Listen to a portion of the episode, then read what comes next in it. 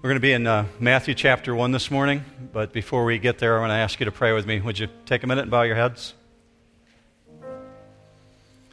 Father, we come before you with our, our heads bowed and our hearts in the right place.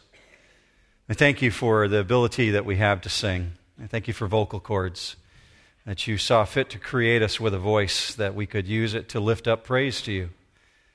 I thank you, Father, that we can participate in something that the angels get to do constantly in heaven, and one day we'll get to join them. Thank you, Father, for the truth and the words that we just heard, that we can declare that you came among us. Father, as we look at your word this morning to understand more of your nature and your character, we ask that you would be present in our hearts and that your spirit would invade this room. We ask specifically, Father, for the ability to see things that we might not have seen before Things that you'll give us a capacity to understand how that would translate into our life. How we not only might know you better and understand you better, but Father, how we might reflect you better. We ask that you would guide us as we open up your word this morning. We ask this in Jesus' name. Amen. We understand, especially after our, our, teaching last week, looking at how God invaded the life of Mary, how he was working through her, that God's purposes and his plans are eternal. Nothing catches God by surprise. He lays his foundations from before the foundation of the world. He laid his plans in order to carry out what he intended to carry out and what he still carries out today. We know that our God's purposes are eternal. That's what scripture tells us. You can look with me on the screen at Ephesians 3:11. The word says this, this was in accordance with the eternal purpose which he carried out in Christ Jesus our Lord. So, God, before the foundations of the world, we examined this last week, laid a plan in place. He's never surprised. I, however, am surprised all the time. My plans don't always work out the way that I want them to. I'll tell you about one of those. A few years ago, I was fishing with some friends of mine, and we were in Alaska. And uh, we were on this ocean going vessel, and it's a very, very large, heavy ocean going vessel. And as we were out there in the ocean, we were catching salmon. We were in Prince William Sound, northern Pacific Ocean. And as I'm looking at shore, I kind of got bored because I'd caught so many salmon already. I thought, well, it would be really fun to get up on shore as opposed to being out on the ocean. And I think that there might be some fish in a lake up on the shoreline. So I'm scan- scanning the shoreline and I see a break in the pine trees. So there's this huge line of conifer trees and then a break and then a pickup of the line of conifer trees again. And I convinced the guys that were on the boat with me that I think that there's a lake up there and I would like to get up there because I bet there's trout in that lake that no one has ever seen before. And I'll be the first. So, how about if you figure out a way to get me up on shore, even though we're out on the ocean? So the guys agreed, and the boat captain was a little bit reluctant, but then he kind of took it as a, bear, a dare because I said to him, I bet you can't get me up there. And he said, I bet I can. And so we concocted this plan, mind you, not a good plan. Um, the devise was this we were in the midst of the ocean, the swells are about seven or eight feet. I devised that I would stand on the bow of the boat, and he said, I'll tell you what, I'll hold the motors in neutral position, and even though we're riding the swells of the waves, as the upswell comes, you're standing up on the on the nose of the boat. At that point, we should be very near dry ground. You can jump off the nose of the boat onto the shore. I thought that's a great plan. Didn't turn out to be that way. Okay, so he gets the boat. This is a pretty large, about 30,000 pound vessel. And so we're getting up there and it's rocking back and forth, and I'm standing on the bow of the boat watching us go in and out. And each time the wave rises up like this, I'm realizing, wow, the nose of the boat raises up also. It's like 18 feet down there to that ground. So, next brilliant move, I decided I would hang off the bow of the boat. Yeah, I know. So I'm hanging off the bow of the boat, waiting for dry ground to appear below me. And he's holding the engines in neutral. And that's when I realized the anchor of the boat was also on the bow of the boat. And every time the boat went like this, the anchor swung out. At that moment is when the anchor hit me right in the face. And boom! Last thing I remember was looking up. I, I passed out for I, what couldn't have only been a few seconds. But as I looked up, I see the swell of the bow of the boat coming up over my head and realizing, huh, this is not a good place to be. So I quickly rolled out of there, only to get up to see my friends who were much wiser than me jumping off the side of the boat into about three or four feet of water at that moment and wading up on shore. This is where the story gets really bad. Yeah, I know, as though it's not already. okay, so sure enough, there was a lake up on the shore. We got up over the rise of the shore, looked out into the area where the conifers were not, Beautiful lake there, but none of us remembered to bring any fishing gear. Okay?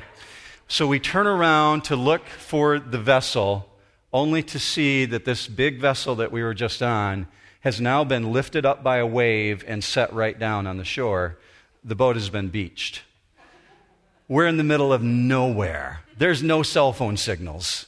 Not knowing what to do next, we concocted plans about how the five of us were going to move this 30,000 pound vessel back out into the water. Now, I'm not going to tell you the end of the story right now, okay? Suffice it to say that last time I told this, I had somebody come up to me and said, What happened? Did you live? no, I'm on the shore up in Alaska right now. Didn't happen that way. See, our plans don't always go the way we want them to, do they? They don't always work out, but our God's plans always work out.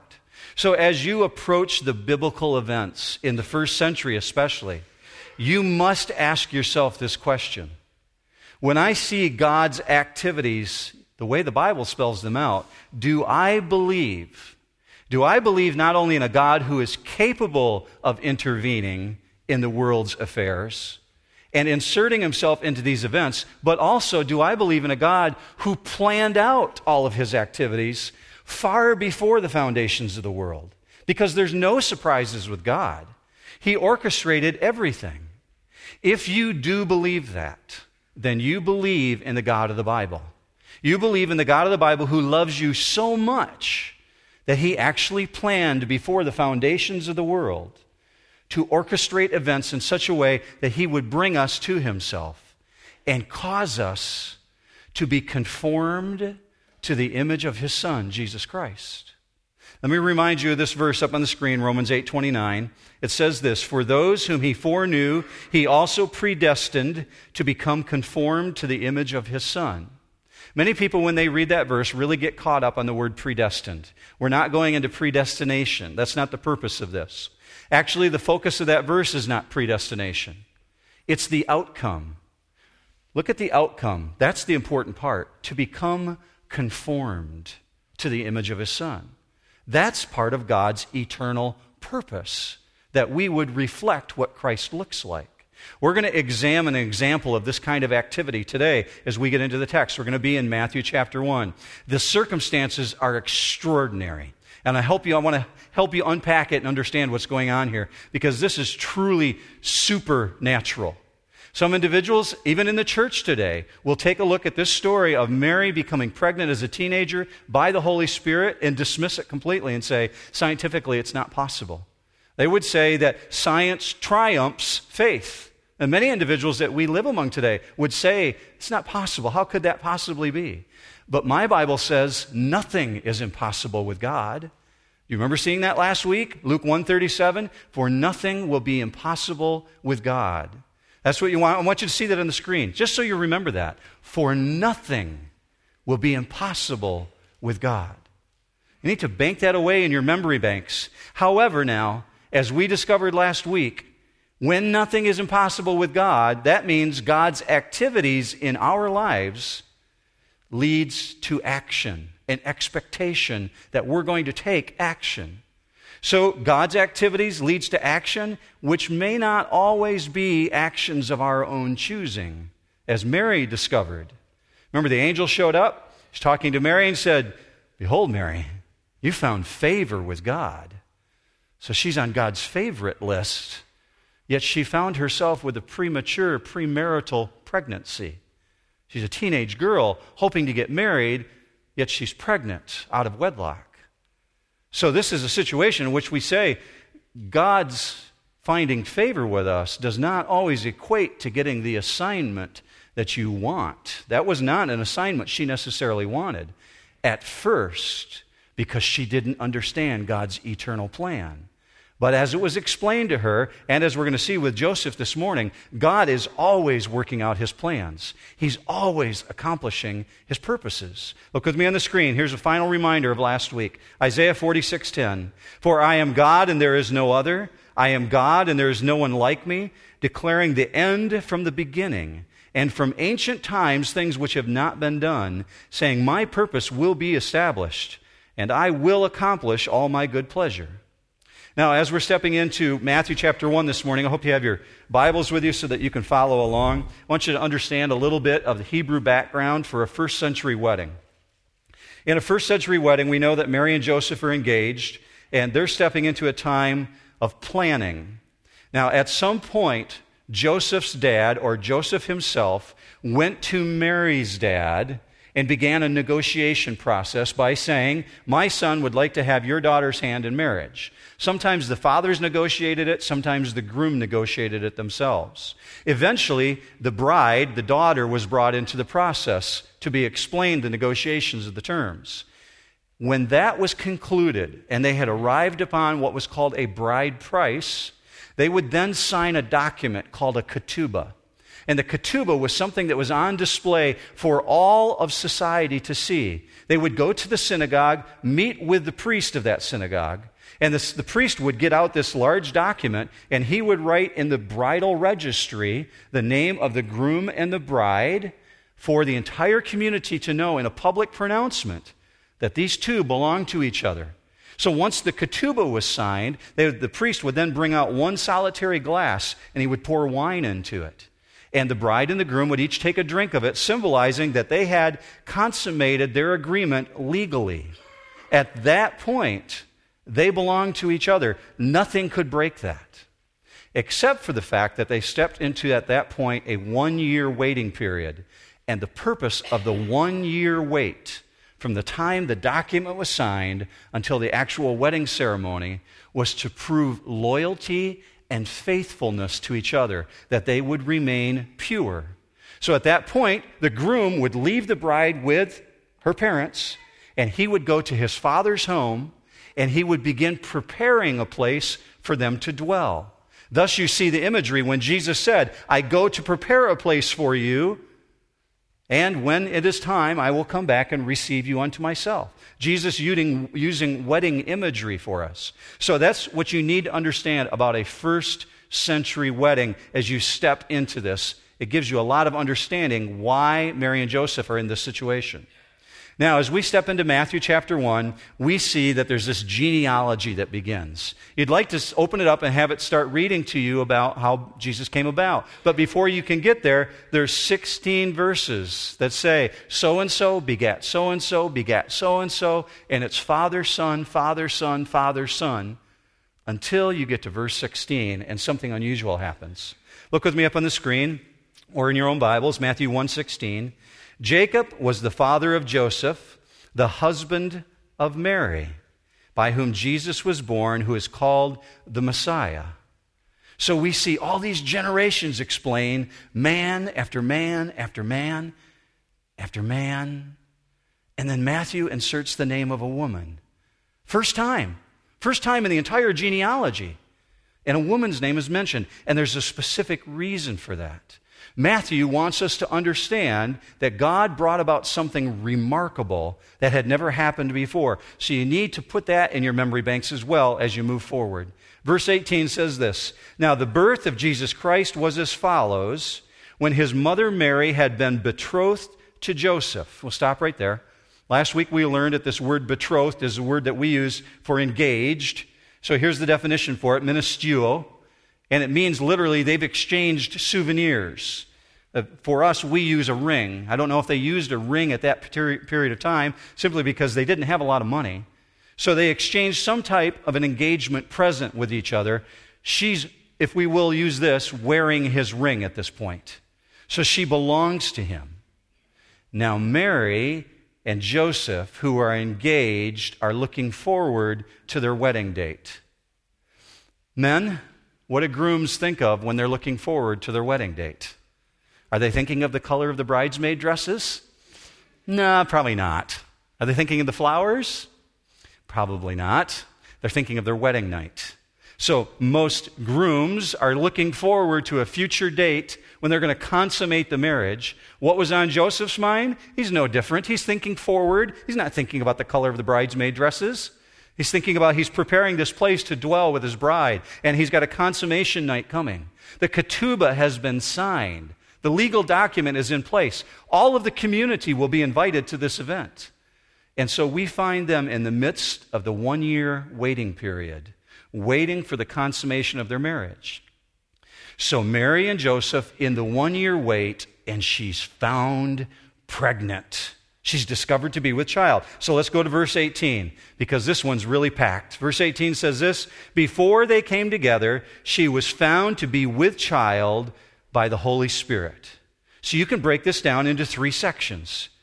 Before they came together, she was found to be with child by the Holy Spirit. Talk about unpacking a full verse, meaning they've experienced no sexual contact whatsoever. Mary and Joseph have not known each other, yet she's found to be with child. Joseph became aware of her pregnancy. It apparently became obvious. We know that she went away for three months to hang out with her cousin Elizabeth. When she comes back, apparently she's showing. Somehow Joseph finds out, and this is very, very serious because it's a breach of the marriage contract.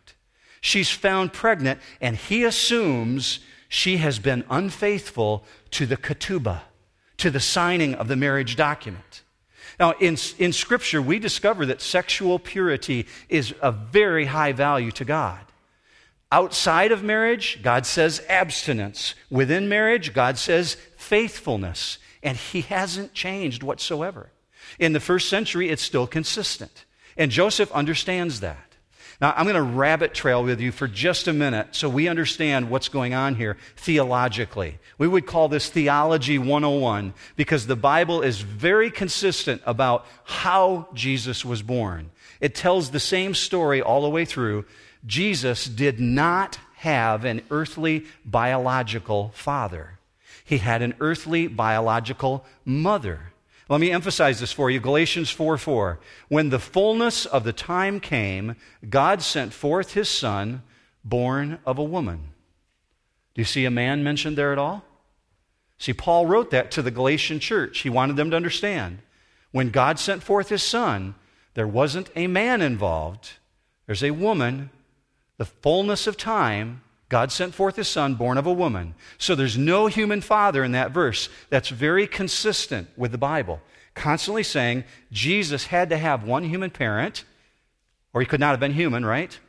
But he also had to have divine parentage, or he could not be fully God. He could have never been for you a sinless, perfect sacrifice if he had not been born of God Yet he could have never known human emotion and temptation if he had not been born of woman. So, by the Holy Spirit, it tells us, obviously, that Jesus arrives as a result of the Holy Spirit is a huge mystery to us. God may as well try and explain to us how he spoke the universe into existence or how he created the human eye. We have no idea, yet we accept it and we understand it. So understand this, and I put this in your notes this morning. We, we really need to key in on this because many in the church miss this detail. I want you to see it on the screen as well. As fully God, Jesus could pay the penalty for your sin. He who knew no sin became sin for us. That's what Scripture says. And the second part is because he's human, he can understand your weaknesses and he understands temptation. So we have this combination. I know this is theolo- Theology 101. However, you know something now that Joseph had no idea about. Joseph didn't know anything about what I've just showed you. This is a complete mystery to him. So it would be expected that he will divorce Mary. He has no reason to continue on with the marriage. She's breached the marriage contract. So here we go to verse 19. And Joseph, her husband, being a righteous man and not wanting to disgrace her, planned to send her away secretly. Now, at this point, you want to yell, Joseph, Joseph, wait! Read Luke chapter 1. That'll explain it all. But Luke chapter 1 didn't exist, did it? Luke chapter 1 hadn't been written yet. He didn't have the benefit of the book of Matthew. He didn't know any of this. It's just being lived out in his life. So we're told Joseph is her husband at this point. What do we know about Joseph? Well, here's a few things that we know. He's introspective. He's a person who really ponders and processes. He's not a pushover. He obviously doesn't get shoved aside. Apparently, from what I've studied from Scripture, he's fairly adventurous. He's willing to take that long journey all the way down into Egypt and to protect this child. He's running away from the government, the authorities of his time, in order to protect Jesus. And apparently, he's willing to be used too because he completely surrenders. Now, I told you last week, and I'll reiterate it again, it appears Joseph was probably 17, maybe 18 years of age. At the oldest, 20. Mary was most likely 14 years of age. 14, maybe 15, when the marriage would be completed. That was very common in the first century. Why? Because people had a lifespan of about 35 to 40 years of age at this period of time. They married quite young in their teenage years. They also had a great deal more of responsibility at this time. We also understand that he's apprenticed in a carpentry shop, that Joseph is making his living in a respected trade of the day. How do we know that? Well, that comes right from the Bible, Matthew 13 54. Speaking of Jesus, it says this He came to his hometown and began teaching them in their synagogue, so that they were astonished and said, Where did this man get this wisdom and these miraculous powers? Is not this the carpenter's son? The tekton. Is this not the tekton's son? I see the definition for the word tekton on the screen. You'll understand that it's speaking specifically of a craftsman. That's the word that's used there. Now, the architecton was the boss. It's the word where, where we get the root word architect. Architecton was the supervisor of the woodshop. The tekton was the guy with his hands on it. He was the woodworker, he was the bricklayer, he was pounding the nails. We also understand that he's a righteous man according to Scripture. He's an Old Testament saint. He's someone who lived and died before the cross and before the resurrection of Jesus. So we would call him an Old Testament saint. But I believe this about Joseph also his heart must have been crushed as a young man looking forward to his wedding night and the years ahead of him, making his place with his bride. He genuinely loved Mary. You can see his love in his actions, and I'll show you that in just a minute, because he chose not to publicly humiliate her. So we're told he's a righteous man. What does that mean? Some translations say he was a just man. It means that he followed the Mosaic law. He honored God's law of the day. He's careful to observe the law and a violation of God's law has taken place. And so he can't just wink at it. He can't just let it go by. He has to do something. She is no longer a virgin in his mind. That's what he perceives. And so he's got to take some action. And he's unable to consummate the marriage. But he doesn't want to be cruel. So what's he going to do? She's no longer eligible to be married to him. He's her betrothed but she broke the ketubah. What does he do with this? So Joseph comes up with a new plan. We're told he planned to send her away. So Joseph concocted in his mind, very quickly apparently, a new plan. but in order to leave his justice and his compassion intact, his plan was that he'll send her away secretly. Do you ever stop to think about the range of emotions that this young man must have been experiencing? He's got all the joy of a young groom. He's making his living in a respected trade of the day. He's finished carpentry school. He's on his way to building a home for her. And she's pregnant. She's the love of my life. And then he has to come up with a plan over which he's deeply conflicted, yet he's humiliated because all the community knows they've signed the ketubah. And now he's got shame to deal with. Now, mind you, in the midst of all of this, God is at work in the background, even though he doesn't know it. He doesn't understand all these things are part of God's plan. Even in the midst of all this turmoil, God is carrying out an activity. He is about to experience God in a way he could have never imagined. What's about to take place is something they never taught him in woodshop.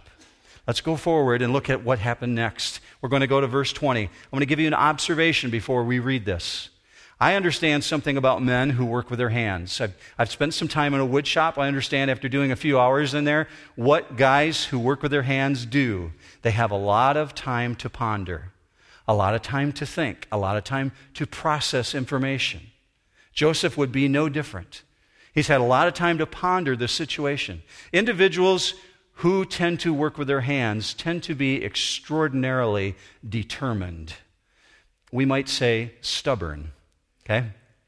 So, determined, stubborn individuals, once they've processed information and arrived at a conclusion, can be about the most stubborn people on planet Earth.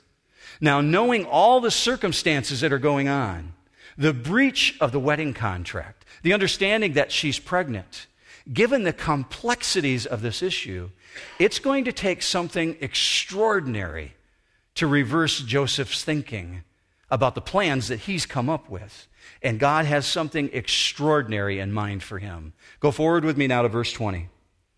But when he had considered this, meaning the divorce, when he had considered this, behold, an angel of the Lord appeared to him in a dream, saying, Joseph, son of David, do not be afraid to take Mary as your wife, for the child who has been conceived in her is of the Holy Spirit. So you get this God sent an angel from heaven to unfold the mystery of the greatest plan in creation in the entire history of the world to a teenage guy working in a wood shop. Do you need to have a degree in theology for God to reveal to you his plan? No, you don't. God uses what we would say are ordinary people all the time. Do you have to have a seminary degree for God to work through you? Absolutely not. This kid has no seminary degree. He doesn't have theological training. God is speaking to him about his greatest plan in the history of the world. And Joseph is considering this divorce, and it's at that moment when he came to a conclusion that God decided to intervene. So he's made up his mind, and in a moment, God summons one of his warrior angels to the throne and says, I want you to deliver this message to this man, Joseph. This angel steps through the fabric of time and delivers this information to Joseph about what God is up to and what he's doing. We're told an angel of the Lord appeared to him.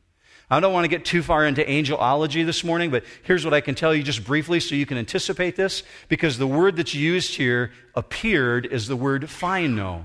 And the word phino, I'm going to put it on the screen, it's not in your notes. Phino means to appear with an, a brilliant luminary glow. And so we're told this word phino, when he had considered this an angel of the Lord, phino to him. So Joseph apparently is seeing this brilliant image. We understand in Scripture there are three classes of angels cherubim, seraphim, and what we would say are ordinary messenger angels. I don't think there's any ordinary angel, but we've got the three classes of angels. Isaiah, you can read about it later today. Isaiah 6 gives a beautiful description of what an angel looks like. Daniel chapter 10 gives an amazing description of an angel we understand these different classes of angels have different responsibilities before God to deliver information. Gabriel, sent from God, was given the responsibility to deliver information directly to Daniel, directly to Mary. The seraphim, are the mighty angels who surround God's throne, whom Isaiah said, I saw them with six wings, and with two they covered their feet, with two they covered their eyes, and with two they flew, and they glowed red as they swept across heaven. So, this amazing imagery obviously is what Joseph is seeing. We don't know which angel because we're not told. The focus is not on the appearance of the angel. What's the focus on? It's focused on the message. It's concentrated on what he needs to say. So, fresh from God's throne, this mighty angel appears to Joseph. And what does he say to him? Joseph, son of a woodworker. Is that what he says? No. Joseph, son of David. the mightiest king who's ever ruled over Israel. Now, that would get your attention right away if you're associated with royal lineage. Joseph is in the line of King David. And the greatest king to ever rule over Israel is whom the angel associates him with Joseph, son of David. So he's on high alert now because this is obviously imperial purposes. There's kingdom issues going on here. And the expression is one of dignity and honor. He's a woodworker, church. And God is speaking to him through an angel. And this, Joseph, is what God has to say to you. Number one, do not be afraid to take Mary as your wife. Now, I want you to understand this word take because it's part of a sentence in the Greek language. Paralambano. And this word paralambano means literally to have intimate contact, to bring her into your life. And we're not talking sexual. We're talking about caring for, wrapping your arms around, loving, providing a safe environment. So, this angel is giving directions right from God. Do not be afraid to take this young teenage girl who's carrying a baby into your home. And yes, it's going to be hard. But the word here literally has the sense in the Greek language. And the reason I told you it's part of a sentence is it means this do not shrink away from that which is hard. Take her into your life. I know this about man because I am one. Men are very good at doing, and Joseph has just been given a doing assignment. He's been told, You're going to be the caregiver for this young woman. You're going to protect her and the son that she brings forth. So Joseph is giving a doing assignment because he's a fixer. He knows how to fix things. Number two, the second thing we're told for the child who has been conceived, and get ready for the big surprise, is of the Holy Spirit. So he drops the bomb right on Joseph. She's pregnant. And she's not only pregnant, she's pregnant by God. It's God's activity. God made her pregnant. So, in a moment, what has happened here? All of Joseph's plans, everything that he strategized for his life, has been turned on a dime because God's activities were going on in the background.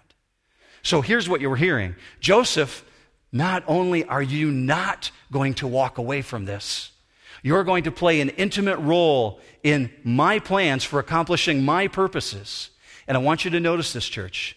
God is not forcing him. If you don't mind writing that down in your Bible, it's a great reminder for you. God does not force you to do things. God draws you to himself. God opens up opportunities for you to join him in his work. And that's what you see going on here with Joseph. He's not being forced, he's being invited into an opportunity to serve a role in God's plan, and it's an eternal plan. Go with me to verse 21 because we understand now that there's no need for an ultrasound with this baby. Verse 21 says this She will bear a son, and you shall call his name Jesus, for he will save his people from their sins. So God is revealing the plan of the ages, and I cannot get this out of my mind. God is revealing the plan of the ages, the greatest plan in histories. So great, we're told according to the Bible, that even the angels long to look into this, to understand this. He's revealing this to a young man who lays bricks for a living. He pounds nails. And here at this point is where Joseph is drawn into the greatest mystery of God's eternal purposes. You shall call him Yahshua. You shall call him Jesus. Now, normally in patriarchal times, fathers were given the responsibility to name the sons and the daughters. Mothers played a role in it, but the fathers announced it publicly. In this particular case, the name is not left to the parents because this is a name of destiny. You need to understand the root of this name so you understand next time you read this verse how significant this is. There were many children who were named Joshua or Yahashua, and it meant God is able to save. So every child that had that name, Joshua, were carrying around a title with them. Joshua meaning Jehovah is able to deliver. Except we're told here when the angel says this, you will name him Jesus, for he will save his people. See, the angel is recognizing right away who this child is. It's not a reflection of God's ability, it's a reflection of who the child is. He will be called Yahashua, for he will save his people from their sins. And this church orients us to the fundamental purpose of why Jesus came. I don't know if you've ever saw this before in scripture, but it's right there. The purpose for Jesus coming, he will save people from their sins. So that takes us all the way back to where we started this morning. Ephesians 3. God's eternal purpose. Look with me on the screen. Ephesians 3:11. This is in accordance with the eternal purpose which he carried out in Christ Jesus our Lord. So what we understand is Jesus came for a purpose. What's the purpose? To deal with sin. That's why he came, to deal with sin. So God's purposes are at work here, even when your plans are interrupted. Even when Joseph's plans for his entire life are laid out, God's interrupting them and saying, His purposes are at work. I'm going to leave you with this last verse here, verse 22, so that we understand why this was written. Verse 22 says this Now all this took place to fulfill what was spoken by the Lord through the prophet Behold, the virgin shall be with child and shall bear a son, and they shall call his name Emmanuel which translated means God with us. You know, I wrestled with that all week long. I'm looking at that and thinking, is that the angel? Is that the angel speaking and this is Matthew writing it down, a continuation? Or did Matthew write this down? Where's the source coming from? Who's saying this? And then I realized it doesn't matter. What is important here is what we're supposed to understand. This took place, church. He's telling you this is all written down for people who are going to read it in the future and look back at it. This is written down for you. This all took place. Why? To fulfill God's eternal word. We're told that not only are God's purposes and plans rooted in history past before the foundations of the world, but that His word also is eternal. Look with me on the screen again Isaiah 48. The grass withers, the flower fades, but the word of our God stands forever. So, just so we're on the same page about this eternity thing, about the word forever, it's the word olam. Look at the definition the vanishing point. Generally, time out of mind, past or future, meaning it's so vast we can't comprehend it. Olam. God's word is olam, with no beginning and no end, just like his purposes and plans. And the fact is, as a result of God's purposes and plans, we've got a pregnant virgin. How stunning is that? That's what Scripture is saying. A virgin shall be with child. It's stunning, a pregnant virgin. And equally spectacular is that his name is going to be called Emmanuel. Now, I don't think anybody went around the streets of Nazareth saying, There goes Emmanuel.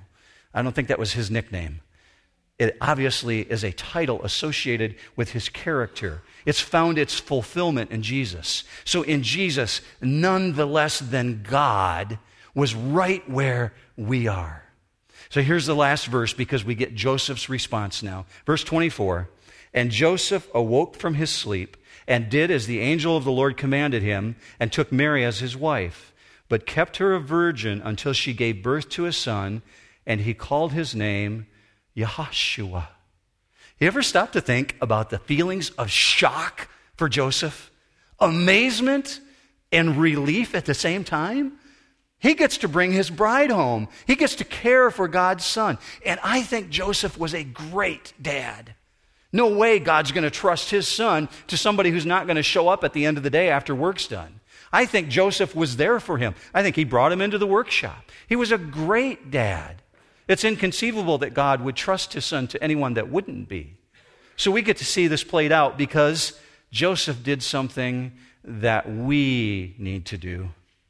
When we know God's at work and we can see his activity, we have to respond. Because as soon as Joseph understood what God said to him, he woke up and he took Mary for his wife. He violated every single custom of the day. They had signed the ketubah. They were supposed to be in the one year waiting period. You're not supposed to marry a pregnant girl. He's violating all the customs, and because God said do it, he responded, even though, yes, there would be gossip in the community. There would be a slandering of his name. There would be people who would not understand. But Joseph knows the true story. Joseph knows God's will for his life. There's going to be many times when God's active in your life, and other individuals watching around will say, What are you doing? That makes no sense. Uh, typically, you don't want to say to them, Well, God told me to do it, because we feel like people would laugh at us about that. So we carry on our actions feeling like God really wants me to do this, and we take flack for doing things that we believe God has called us to do. Joseph is a great example of that. He breached all societal norms to do what God told him to do, and he called his name Yahashua. If later today you go to Luke chapter 2, you see that Matthew or that Joseph legally adopted Jesus. He's the one that called his name on the eighth day when he was circumcised, Yahashua doing everything that God told him to do. So here's the pattern that we've seen over these last two weeks. We see Mary visited from the angel. She's told what's going to happen. Her response is immediate. We see Joseph. He understands what God is doing in his life. His response is immediate. And Joseph's obedience and his submission is no less remarkable than Mary's. So, this week, as I'm wrapping this up, I'm working through this, I came across a question from a theologian from 1820. His name is Charles Simeon, and he structured his question in such a way that it's haunted me all week long. And I wanted to share the question with you. I put it in your notes this morning, and I want you to see it on the screen. What effect has the arrival of this day on you? What effect has the arrival of this day on you? See why that's haunted me? His ability to structure that question in such a way, it's really penetrating. Now, Charles Simeon is a very respected theologian, and I'm sure he thought about this for himself as well, because I didn't write that down just for you in your notes. I wrote that down for myself as much. Because at the end of the day, will you be able to look back on the day and say, I responded to God's activity in my life? At the end of the day, will you be able to identify God's activity in your life? That's what he's calling us to do because he has a plan and a purpose. It's eternal. He's always working out his plans. Jesus said, My Father is always at work, and I am at work too. So our responsibility is to identify where he's at work and join him in his work. So here's where we'll end today. I'm going to take you back to the verse we started with, Ephesians 3:11. You'll see it up on the screen. Before you reach for your car keys, hear me out on this. Ephesians 3:11 This was in accordance with the eternal purpose which he carried out in Christ Jesus our Lord. So his purposes are eternal. They're always existing. Olam, vanishing point. What's his eternal, what is his eternal purpose? Romans 8:29. For those whom he foreknew, he also predestined to become conformed to the image of his son. That word conformed is a little tricky in the Greek language because it's a compound word. It means this a union with an adjustment. So you unite with Christ. It's a union with as you adjust your life to his purposes. That's what conforming is united with Christ, adjusting your plans to his greater eternal plans. So we allow God to continue to work through us by adjusting our plans to his eternal purposes. Here's the greatest compliment I think anybody could give us in the greater metro area when they think of New Hope Church. I would love to hear as I travel around the Lansing area when people talk about New Hope Church for them to say this Wow, those people really look like Jesus. Would that not be a great compliment? That people would identify us as those who are conformed to Jesus. That we're obviously saved if we've confessed the name of Christ, but that we keep working towards the full measure of the maturity found in Christ Jesus. That's my prayer for our church. Not only that we're bold, but that we look like Jesus. I'm going to pray with you right now that God would seal these things in our hearts. Would you bow with me about that? Father, we uh, once again bow our heads and our hearts before you and ask that you would take the reality of the things that we've heard this morning and that you would help us not to forget them as we walk out to our cars, as we drive to wherever we're going today and the things that we get involved in, Father. Help us to remember that we reflect the image of the King of the universe. Father, it's the work of the Holy Spirit in our life that would cause us to be conformed in such a way that people would look at us and identify us as followers of Jesus. But that's what we would ask. As we take on the week ahead of us and these days leading up to Christmas, as people around us watch us, knowing that we belong to you, we ask that you would help us to look like you. God, we ask this in Jesus' mighty name. Amen.